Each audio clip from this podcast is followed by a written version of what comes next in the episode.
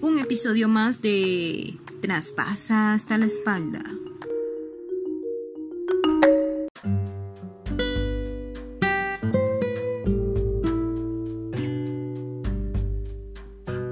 En esta ocasión le traigo un devocional que ministró a mi vida, trajo luz a mi vida y quiero divulgar la palabra de Dios, quiero ministrarles esta palabra porque fue de edificación a mi vida, fue de restauración, avivamiento a mi vida. Eh, es una palabra que tiene todo el poder para, para nosotros poder volvernos a Dios. Amén. Entonces habla sobre mm, la amonestación contra el adulterio que sale en Proverbios 6 del 20 al 35. Y el Señor me hablaba sobre la palabra adulterio, ¿no? Y él me hablaba que la palabra adulterio ah, significa adulterar, adulterar algo, falsificar algo, no solamente de fornicar, porque sabemos que, que mm, deriva esa palabra, ¿no? De la palabra fornicación. Pero el Señor me, me, me indicó que la palabra adulterio se trata de, de colocarle otra sustancia a algo que ya está hecho, ¿sí? Hay, una persona, hay unas personas que usan eh, este, el adulterar algo para desmejorar algo, pero también lo usan para mejorar algo. Pero como sabemos que la palabra de Dios es perfecta y exacta, siempre que una persona quiera adulterar la palabra de Dios es para traer destrucción, ¿sí? Entonces, más le cree, más las personas le creen a aquel, aquella persona que, que, que le está hablando que el mismo Dios, que al mismo Dios, la única manera de saber cuándo es Dios es teniendo una comunión con Él, ¿sí? Entonces, en esta tarde en esta ocasión pues quiero hablarte sobre eh, el falsificar una palabra, el adulterar una palabra, el prostituirse y venderse a otra cosa que no es Dios. Entonces, él me hablaba aquí en Proverbios 6:20 eh, algo muy bonito y me, llamó la atención porque empieza, guarda hijo mío, o sea, es decir, él le habla a su pueblo, habla a sus hijos, él no le habla a la persona que no está leyendo la palabra, él está eh, dirigiéndose, él está dirigiéndose a la palabra, a la persona que está leyendo su palabra y todo aquel que la obedece, todo aquel que la recibe, su hijo. Entonces en el nombre de Jesús yo declaro que tú eres hijo de él. Él está hablándote hoy, él está hablándote hoy para que pueda eh, redarguir tu espíritu y, pueda y no pueda falsificar y adulterar más la palabra. No agarres la palabra a tu conveniencia, agarra la palabra para para edificación, no solamente en tu vida, sino para que puedas guiar a otra persona. Sé como Cristo, que fue obediente aunque no le gustaba, como cuando él lo iban a entregar que dijo, Señor, pasa de mí esta copa. Es decir, él no estaba, él, él, no quería, pero él sabía que esa era la voluntad perfecta, aunque era doloroso. Porque cuando nosotros pasamos por proceso no es para que nosotros adulteremos la palabra de Dios, es para que la pongamos por obra, para que la podamos escuchar, recibir y se puedan abrir esas puertas para que pueda ser luz en nuestro caminar, para que podamos edificarnos sobre la roca que es Cristo Jesús, ¿sí? Entonces, más abajo de sí dice que eh, guarda, hijo mío, el mandamiento de tu padre y no dejes la enseñanza de tu madre. No solamente habla de, de los padres seculares, ¿verdad? Habla de nuestros padres espirituales, que son boca de Dios, son lengua de Dios, son labios de Dios, que que no quieren mal para nosotros, que si Dios los puso en esa posición es porque fue eh, establecido por Dios. Nosotros no tenemos eh, la capacidad o no tenemos eh, ese, ese poder para poder elegir a nuestros padres. No tenemos el poder para elegir a nuestros padres espirituales. Es donde Dios nos coloque y Dios le plació que se tiene que ser y el hombre y la, la madre espiritual o secular. ¿Sí? Entonces aprendamos de nuestros padres que siempre y cuando estén sometidos a la voluntad de Dios, que podamos ver a través de sus frutos que realmente son devotas de Dios mismo, de Jehová mismo. Entonces más abajo dice, átalo siempre en tu corazón, enlázalos a tu cuello, te, te guiarán cuando andes, cuando duermas te guardarán, hablarán contigo cuando despiertes. ¿Ustedes no les ha pasado que de repente despiertan? Y ahí está un pensamiento de Dios, un pensamiento, una palabra de Dios mismo, pero que fue usado sus padres, algunos de sus padres para dársela. ¿No les ha pasado? Bueno, eso es para que en ese día puedan vivir esa palabra, que puedan ser redarguidos por esa palabra, porque va a acontecer algo que es necesario, esa palabra de Dios. Hermano, no hay nada más bonito que ponerla por obra, de ser obediente a Dios, porque es ahí cuando se abren las puertas para nosotros poder ser bendecidos, bienaventurados.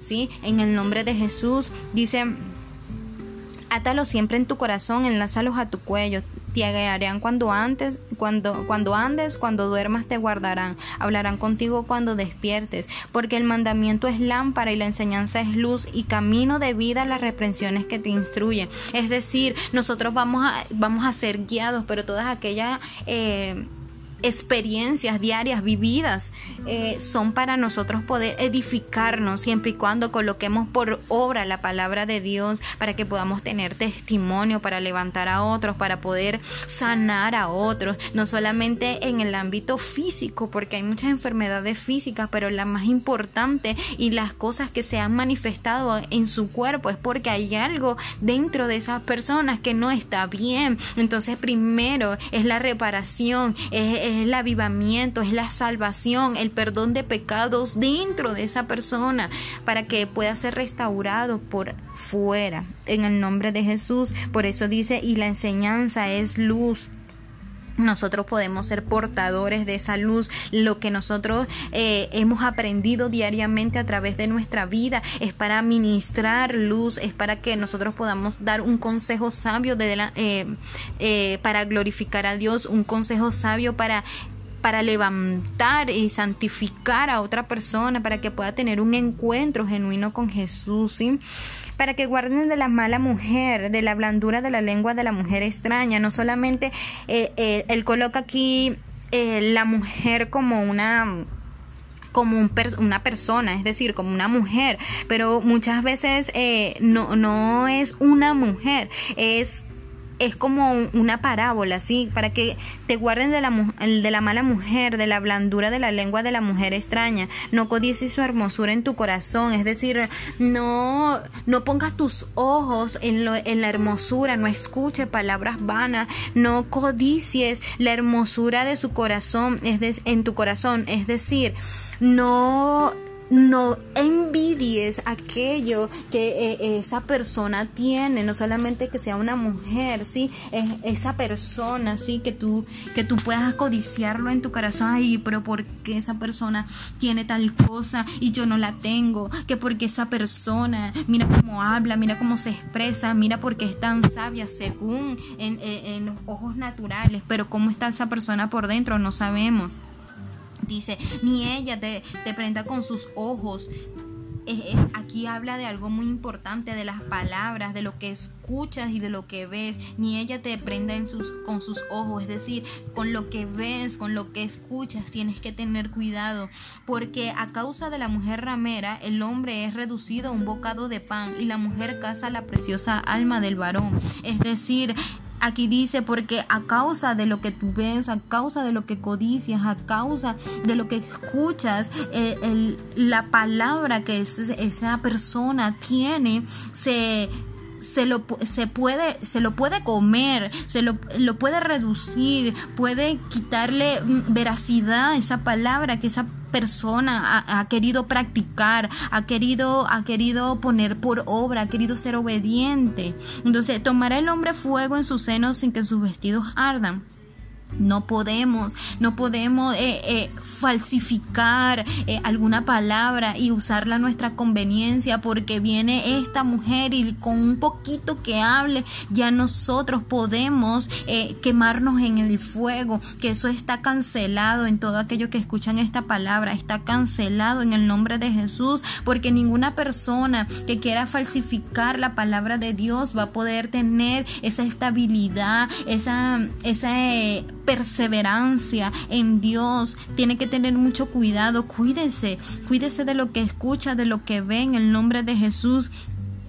Entonces, andará Tomará el hombre fuego en sus senos sin que sus vestidos ardan, andará el hombre sobre sus brazos sin que sus pies se quemen.